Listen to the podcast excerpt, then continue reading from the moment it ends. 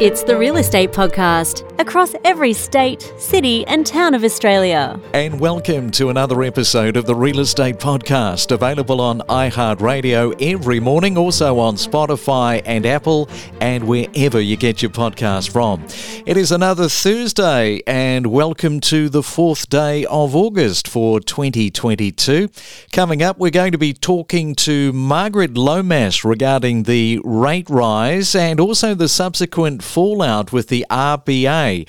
What is the public feeling and sentiment over where we are at right now? We'll try to understand that. And if you're celebrating your birthday for the fourth day of August, have a great Thursday. You share it on the same day as Barack Obama. He is turning 60 today. Meghan Markle is turning 40. And from the history books, tragedy on this day, the Muppets, Miss Piggy and Kermit the Frog announced the end of their relationship on Twitter. And that happened on this day in 2015. From first home buyers to property investors and everything in between. Every morning on the Real Estate Podcast. We are just as addicted to property as you are. Every weekday morning from 6:30. It's the main centre forecast with propertybuyer.com.au. And checking on your weather around Australia this morning. First, we go to Sydney, expecting the rain today. 21 degrees is your forecast high. Melbourne, a possible shower or two with 18 degrees. Brisbane, it's another ditto day on yesterday with morning fog and then blue skies and 24 degrees is your forecast high. And in Perth, the showers are back and expecting 17 degrees. It's the Real Estate Podcast across Australia, seven days a week. Well, four rate rises in four months. It hasn't happened since 1990. It's the steepest rise in history. And as a result, people are calling for the Reserve Bank governor's resignation over saying interest rates would remain low.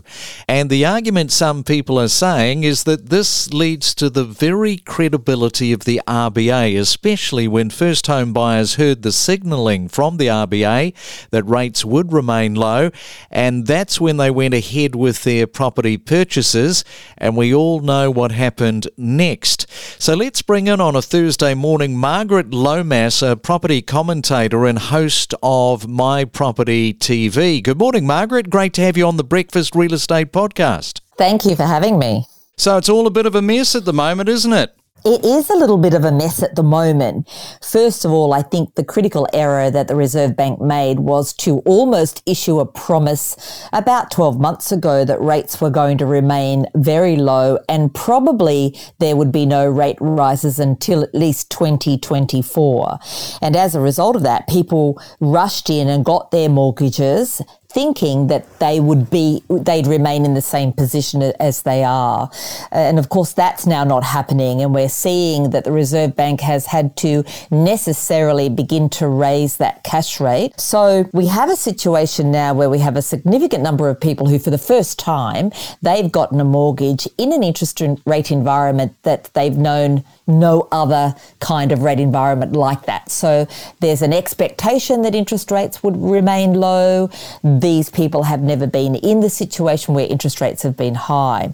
Those people who got their mortgages when the rates were very low, who really only just qualified for that loan, they are now going to be the ones who feel the heat.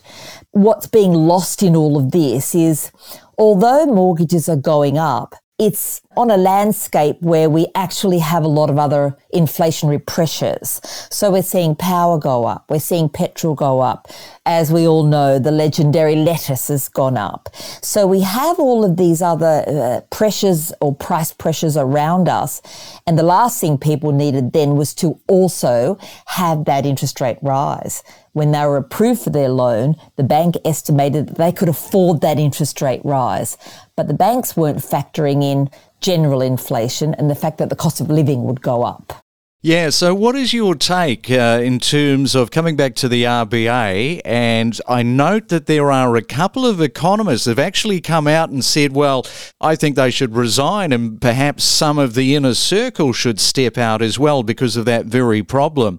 It has been rumbling over the last three rate hikes. It seems that the fourth rate hike was the bridge too far, where a couple of them have come out and said, I think it's time for them to resign in hindsight, I still feel that the only mistake that the Reserve Bank has really made is to almost promise that rates would stay low. So they're being asked to resign on the back of what's probably considered to be a critical mistake by many people.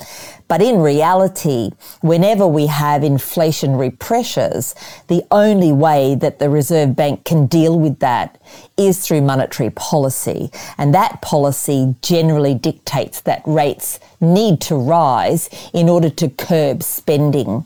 We are anxious and eager to experience the good times, and therefore we're spending more.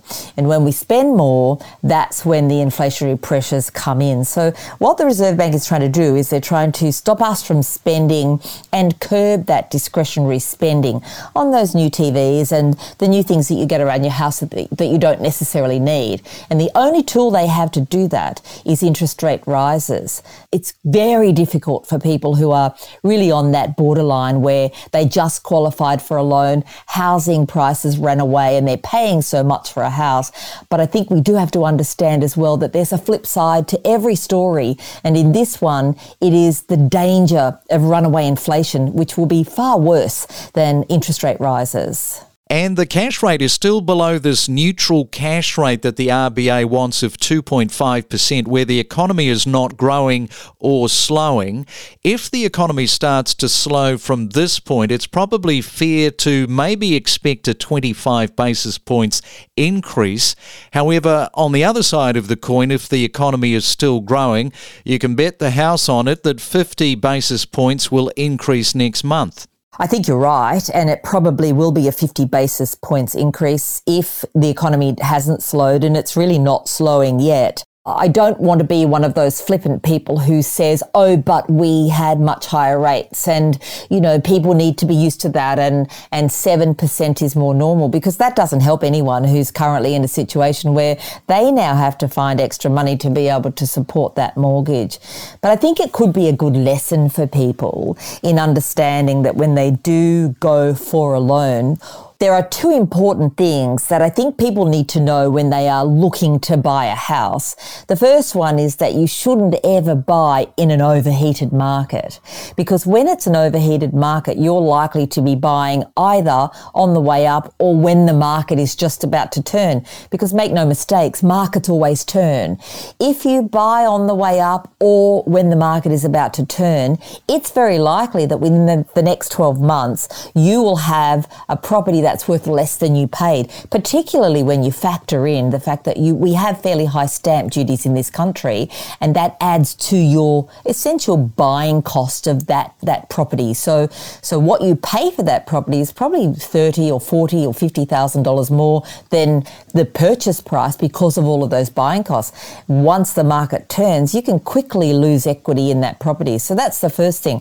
If you're about to buy property, whether you're unsure of rates or not, not. Whether rates are going up or going down, don't buy when the market is heated. Wait that little bit longer. The second thing to remember is that if you only just qualify for a loan, if you scrape in by the skin of your teeth and you have to use every available income source to prove to the bank that you can afford this loan, if you're using your family payments and your part time job and your full time job and every other scrap of income you can scrape together and the bank only just qualifies you for that loan, then it is likely that you can't really afford that loan because there will always be a time when interest rates go up.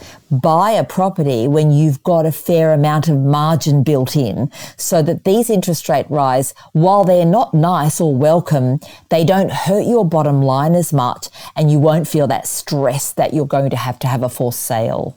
All right, so we're having a look there at the buyers. Let's turn our attention to the vendors who are sitting on their hands at the moment. And I think next week, particularly, is going to tell us just how many more are going to fence sit as a result of that fourth rate rise. I want to be able to say that it isn't necessarily the rate rise that is now making vendors wait. We had a very overheated market in Sydney. Coming in behind that, parts of Melbourne certainly heated up, and so did Brisbane. The result of that, of course, is property prices flew up and became much higher than they'd been in the previous two to three years to me, it's more the fact that in all of those markets, well, I guess with the exception of Brisbane suburbs, properties then got to the point where the price of them was starting to get out of reach of the average income earner. And suddenly we saw a lot less buyers in the market. So, where before a vendor could put a property in one of those markets on the market and have interest within three days and probably a sale within a week, we began to see extended times even before rates really started to go up. And that's always a signal that the market is going to cool. So I think the interest rate rises have just pushed that a tiny little bit along, but we were always going to see around this time vendors deciding that they wouldn't sell now and they will wait for a better time and And I think if we don't have an interest rate rise next time around, which is highly unlikely, I don't think that situation is going to change a lot. I think vendors are still considering it could be a better time, maybe in a year, maybe in two, to sell their properties. Well, Margaret, it's been great to catch up with you on this Thursday morning. We'll have to do this another time. Thanks for coming on to the Real Estate Podcast. Thank you. We connect you to the best real estate information across Australia. The Real Estate Podcast.